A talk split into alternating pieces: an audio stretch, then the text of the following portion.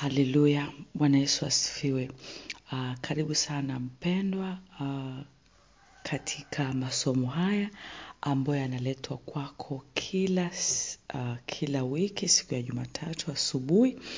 Uh, ni masomo ambayo yamelenga kukusaidia uh, uweze kupata neno la Mungu litakalokusaidia uweze kuwa na wiki yenye ushindi. Haleluya. Uh, ninayezungumza nawe ni Lufurise Mawere, life coach wako. Ninaomba kabla sijaendelea na neno la leo, uh, tuombe.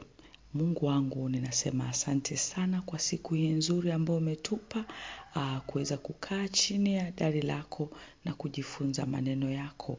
Ninakuomba Bwana, ukatufundishe maneno yako we mwenyewe kwa mkono wako, ukatusaidie Bwana, tuweze kuwa wale watu ambao wewe umetukusudia. Tunaomba neno lako likatukarabati, likatusaidie tukawe vyombo vyako vya heshima e Bwana, ili wewe uweze kupata utukufu. Kwa jina la Yesu Kristo ninaomba, fungua macho yetu, fungua masikio yetu, fungua Baba fahamu na akili zetu, ziweze kupokea neno lako hili. Ni kwa jina la Yesu Kristo ninaomba na kushukuru, amen. Haleluya. Uh, kumbuka kwamba tumekuwa na mwendelezo kutokea ile summit ambayo tulifanya mwezi wa kumi na moja ilikuwa na kichwa stretch stretch women summit. Uh, bado uh, kama nilivyokusha kusema ni kwamba uh, tunaendeleza lile neno kwa sababu ni mpango kamili wa Mungu kabisa. Anataka tu stretch, Mungu anataka tufanye zaidi.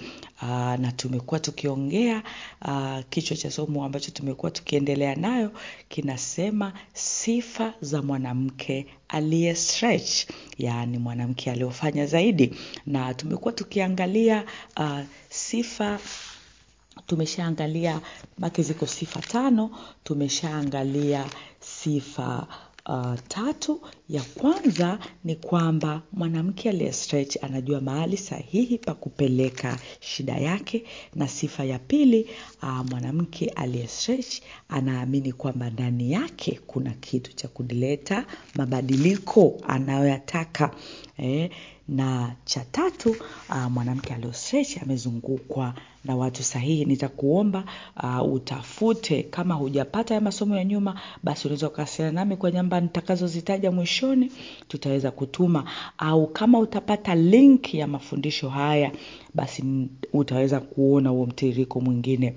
Uh, leo tunaendelea na sifa ya nne ya mwanamke aliye stretch. E, ya tatu ni ame, mwanamke aliyostretch amezungukwa na watu sahihi. Leo tunaendelea na sifa ya nne ya mwanamke aliyostretch.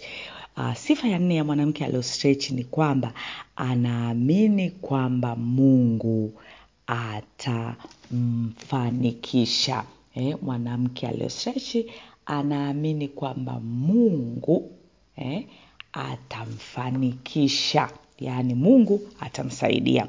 Kumbuka kwamba tumesimama na neno kutoka uh, Wafalme wa Pili ule mlango wa, uh, wa nne mstari wa kwanza hadi wa saba.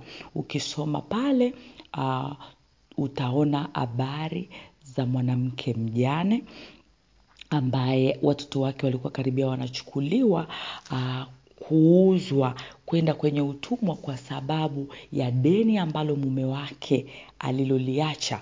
Huyu mwanamke alikuwa kwenye stress kubwa sana, ndipo akakimbilia kwa mtumishi wa Mungu Elisha, ndipo akaweza kupata suluhisho la changamoto yake. Aa, sasa unaona huyu mwanamke ukiangalia kwenye hii habari pia tu, mstari mwingine tunaosimamia kabla sijasema lolote, mstari mwingine tunaosimamia ni kutoka ile Hesabu ishirini na saba mstari wa kwanza hadi wa kumi na moja. Hapa tunasoma habari za mabinti watano, mabinti wa Zelofehad. Hawa mabinti baba yao alikuwa amekufa, walikuwa hawana urithi wowote, na kipindi hicho uh, culture eh, tamaduni za Israeli walikuwa wanau, wanaume tu ndo wanaorithi uh, mali. Kwa hiyo hawa mabinti walikuwa hawana sehemu yoyote ya urithi lakini unaona mabinti wakasimama mbele ya mtumishi wa mungu. Musa wakasimama mbele ya baraza la wazee wote na mbele ya hema wakiomba eh, kupata urithi maana wao baba yao hakuacha mtoto wa kiume. Na tunaona kwa sababu ya ujasiri wao mungu aliweza kuwapatia zaidi kama huyu mwanamke. Kwao unaona huyu mwanamke mjane na mabinti zelofehadi ni watu ambao walifanya jambo la zaidi. Wali stretch kwa sababu walienda kinyume kabisa na taratibu. Ninaomba pia tusome uh, nehemia mbili mstari wa ishirini. Nehemia mbili mstari wa ishirini neno la mungu linasema ndipo nikawajibu nikiwaambia mungu wa mbinguni yeye atatufanikisha. Kwa hiyo sisi watumishi wake tutaondoka na kujenga lakini ninyi hamna sehemu wala haki wala kumbukumbu kumbu katika yerusalemu. Haleluya. Yeye jina la bwana libarikiwe. Aa, hapa nehemia mtumishi wa mungu ametoka kwenda kujenga ukuta ambao ulikuwa umeharibiwa wa yerusalemu.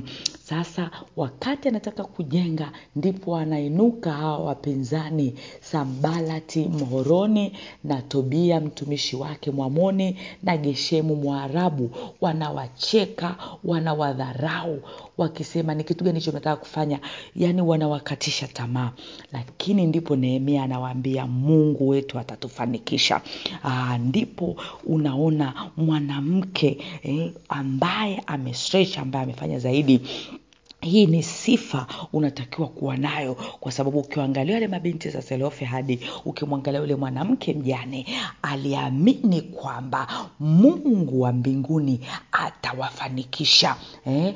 mungu wa mbinguni atawafanikisha walisimama kwa ujasiri na unaona yule mwanamke baada tu ya nabii elia elisha kumwambia kwamba aende akachukue chombo na ajifungie ndani ntaomba utasoma ile mistari vizuri yote ambayo nimeitaja uisome kwa muda wako kwa sababu muda wetu hapa hautatosha. Uh, yule mwanamke unaona kwa kusimama namna ile kwa ujasiri kwa kujiamini yule mwanamke mjane unaona pale pale mungu anafungua anampa mpenyo pale anafungua yule mwanamke anapata kwa kufanya vile yule mwanamke anapata suluhisho la changamoto iliyokuwa inampata pale mungu anazalisha kinaanzishwa kiwanda ndani ya nyumba ya yule mama. Lakini ni kwa sababu aliamini lile neno mungu alilompa kupitia nabii wake e, mtumishi wa mungu elisha. Na unaona anaamini kwamba kile alichoambiwa kitatokea. Na kweli kumbuka alikuwa na kichupa tu cha mafuta akaenda akaazima na kwingine na anajifungia ndani. Na anavyojifungia ndani namna ile mungu anafungua. Haleluya. Mungu anafungua yule mwanamke kutoka katika financial crisis kutoka katika hali ya madeni. Inakuwa pale ni kiwanda. Mwanamke anapata mafuta ya kutosha. Haleluya.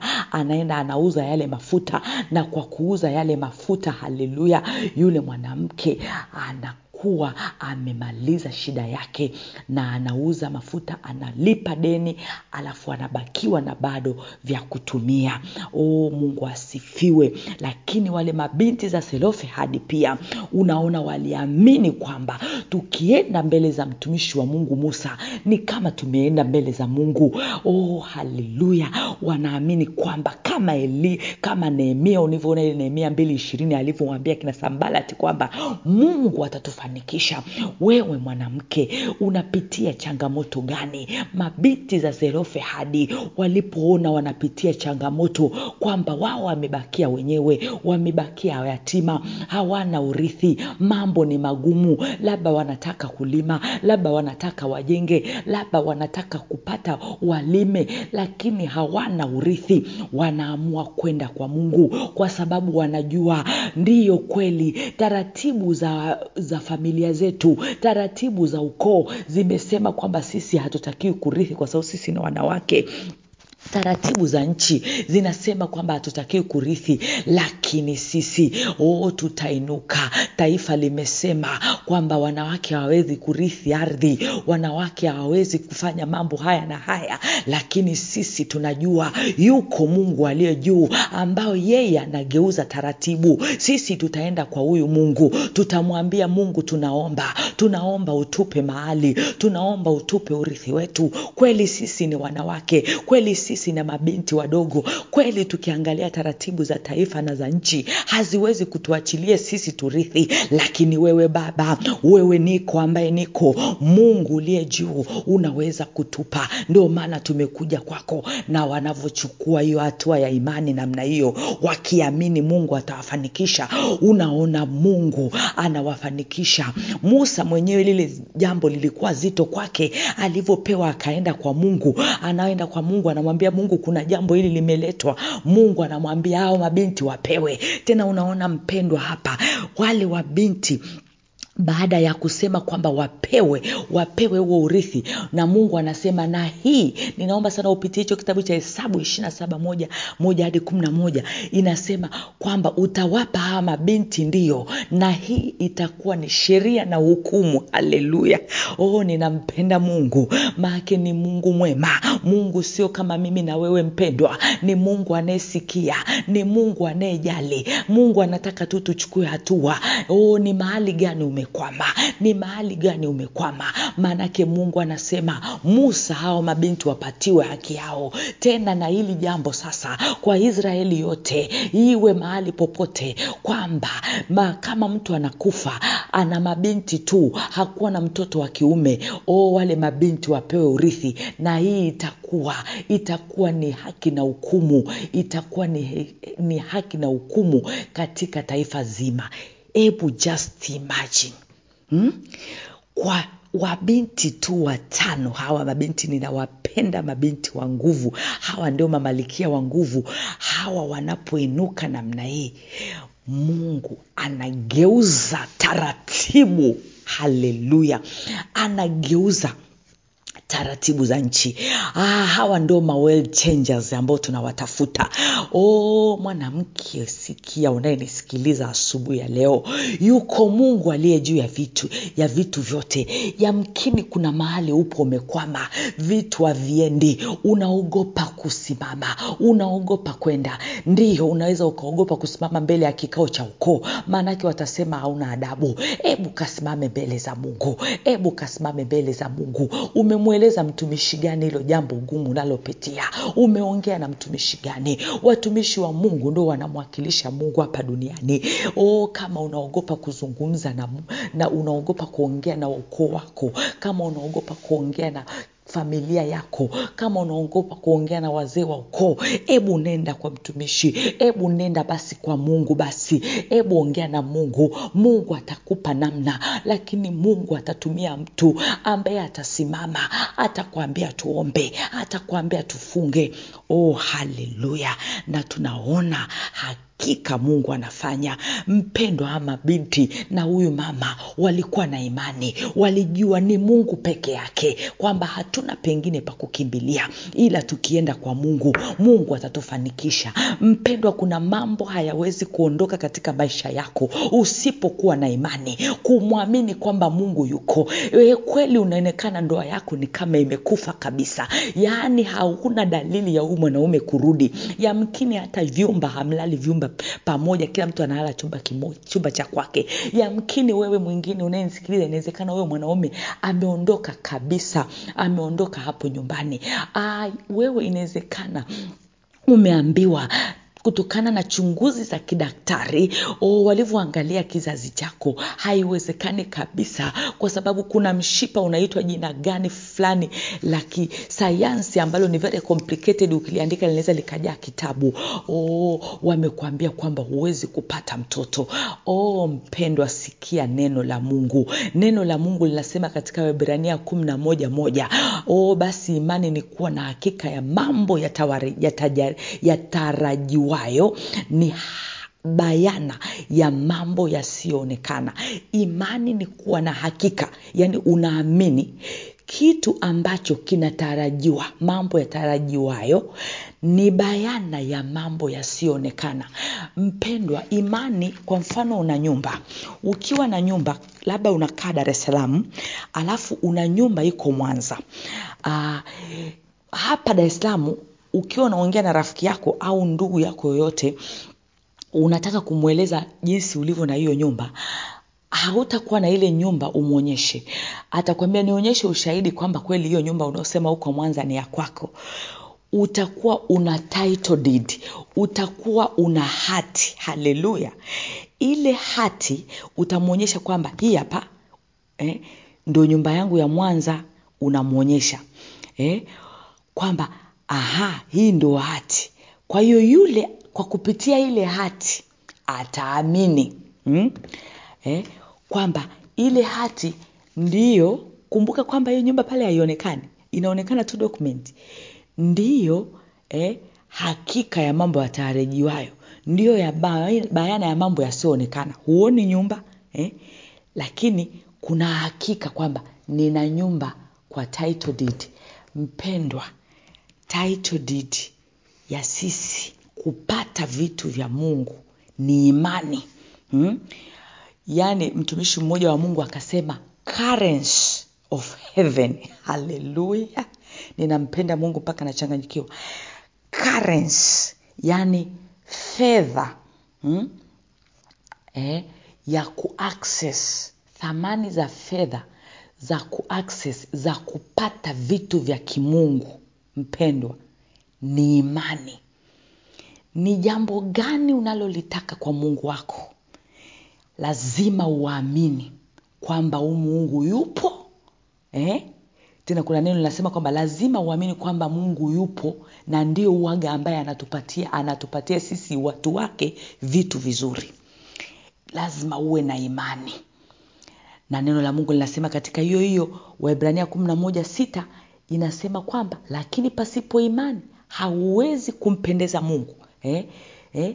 kwa maana mtu amwendaye mungu lazima aamini kwamba yeye yuko na kwamba huwapa thawabu wale wamtafutao mpendwa ni jambo gani unalopitia ni mahali gani umekwama wa umefika miaka zaidi ya thelathini na tano zaidi ya thelathini una miaka karibia arobaini au ni arobaini plus hujaolewa. Yes ninakuelewa. Je unaweza ukachukua ukichaa wa imani crazy faith ukaamini kwamba mungu atakupa mume mwaka huu elfu mbili na ishiri na moja? Mpendwa leo ni tarehe nne mwezi wa kwanza elfu mbili na ishiri na moja. Usikubali kule kusitasita kule kutoaminiamini ulikokuwa nako mwaka elfu mbili na ishirini kuendelee na wewe. Tumeingia mwaka elfu mbili na ishiri na moja. Tazama ya kale yamekuwa mapya. Ninakuomba mwaka huu amua kabisa kumwona mungu katika hiyo situation yako. Asema kabisa kwamba elfu mbili na ishiri na moja mimi ndoa yangu itasion, itaonekana elfu mbili na ishiri na moja nitapata mtoto. Elfu mbili na ishiri na moja nitapata kazi. Elfu mbili na ishiri na moja haleluya. Amini kwamba mungu atakufanikisha. Kwa sababu mungu sio mwanadamu mpendwa lakini hauwezi kumpendeza mungu. Mungu hawezi kukutokea kwenye hiyo situation yako kama usipomwamini. Hayo madeni na kuambia hivi it is nothing before god. Sio kitu mbele za mungu haleluya mungu atayamaliza yote. Lakini mpendwa mungu hawezi kuyamaliza kama wewe unayenisikiliza usipochukua hatua ya imani ukaamini kwamba mungu atayamaliza na usisimame ukasubiri perfect situation ukasubiri mpaka uone pesa kwenye akaunti ukasubiri mpaka uone vitu imani haleluya tumesema eh? imani ni hakika ya mambo yatarajiwayo bayana ya mambo yasiyoonekana hutakiwi kuona unatakiwa kuamini tu kuamini tu. Kumbuka nehemia ametoka alikokuwa anakuja kujenga ukuta. Kumbuka yeye alicho nacho alikuwa na imani. Na ukiangalia kwa imani yake hivi unajua ule ukuta ulijengwa ndani ya siku hamsini na mbili. Ukuta ulikuwa umewashinda watu. Walikuwa wakipita pale wakiangalia ukuta ulioharibiwa wale watu. Wanasema jamani hatuamini. Ah, sijui itakuwaje. Mungu tu ndo aje ajenge ukuta. Nehemia yeye akaamua kusema nitasimamisha ukuta. Na kwamba sijengi kwa nguvu zangu ujue tatizo huwa tunajiangaliaga sisi. Nehemia angejaangalia yeye. Kwanza alikuwa pale akai angeweza kusema kwamba ni nani atakayenisikia? Kwa sababu kwanza ndo kwanza mi nimetokea huku nilipokuwa nakaa. Sasa tena niende nikawaambia watu kwamba eti tutajenga ukuta. Nani atakayenisikia? Lakini hakuangalia taratibu. Mabinti za selofehadi hawakuangalia taratibu za nchi yao zinasemaje? Yule mama mjane hakuangalia taratibu kwamba anapoenda kuwagongea marafiki zake na majirani akiomba vyombo.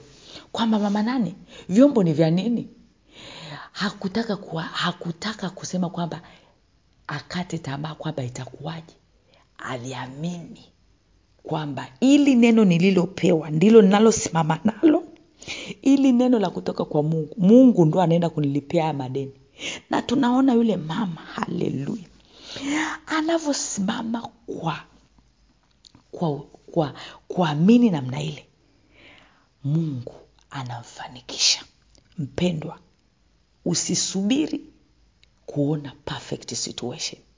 Amini kwamba mungu atakufanikisha. Kwa sababu mungu sio mwanadamu. Mungu ni mungu. Mungu sio mjomba wako. Inawezekana unasubiri kupewa school fees huko nyumbani mpaka sasa hivi bado hujapata school fees mungu anaongea na wewe asubuhi ya leo. Hebu mwamini. Na utakapomwamini mungu atakufanikisha. Mungu atafanya mpendwa. Mungu ni mungu anayegeuza situation zilizo ngumu kuwa nyepesi. Mungu ataiondoa. Ataliondoa hilo jiwe lililosimama kwenye hatima yako.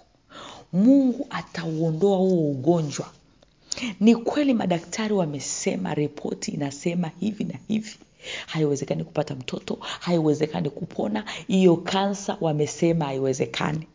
Mpendwa ninayemwamini mungu ambaye anafanya mambo ambayo hayawezekani. Ndiye mungu ninayekuletea asubuhi ya leo. Uko kitandani umelala. Una situation ngumu ngumu nzito nimekuletea mungu anayeweza kudili na hiyo situation anayeweza kuondoa huo mlima. Mungu ambaye ulipo hapo ulipo. Kwa kweli ukiangalia hali yako na mume wako ukijiangalia wewe ni singomadha kwa kweli. Na jinsi biashara zako zilivyoenda na kazi yako ilivyoenda mwaka elfu na ishirini huoni chochote cha kuweza kulipia ada ya watoto wako wiki moja inayokuja hapo mbele shule zinapoenda kufunguliwa. Ninakuelewa. Mpendwa nataka nikuambie kwa jina la yesu kristo aliye hai. Ukimwamini mungu kwamba atakupa hiyo ada na kuambia hiyo ada utaipata. Hiyo ada utaipata. Lakini ni kwa kumwamini mungu. Tunakosea sana mara nyingi tumekuwa tukiamini nguvu zetu tumekuwa tukiamini akili zetu. Tumekuwa tukitegemea sana vitu vinavyotuzunguka. La asubuhi ya leo ninakuletea jambo jipya. Amini kwamba mungu atakufanikisha. Huyu mungu aliyomfanikisha yule mwanamke mjane. Huyu mungu aliyowafanikisha mabinti za selofehadi. Mungu aliyemfanikisha nehemia akaweza kuujenga ule ukuta. Ni mungu yule yule hajabadilika. Ni yeye yule yule leo jana na hata milele. Namna alivyotenda kwa watoto wake hawa atatenda kwako wewe lakini unayo kazi ya kufanya. Kuamini kwamba mungu huyu atanifanikisha. Usiangalie jinsi hilo jaribu yako linavyotisha. Ujue mara nyingi huwa tuna spend time.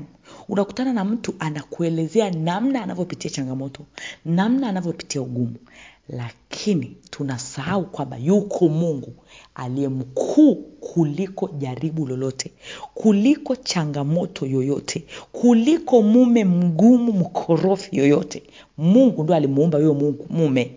Mungu ndio alimuumba huyo bosi anayezuia promotion yako. Mungu ndiye alimuumba huyo jirani yako anayekufanyia fitina kwenye biashara. Ni mungu alimuumba.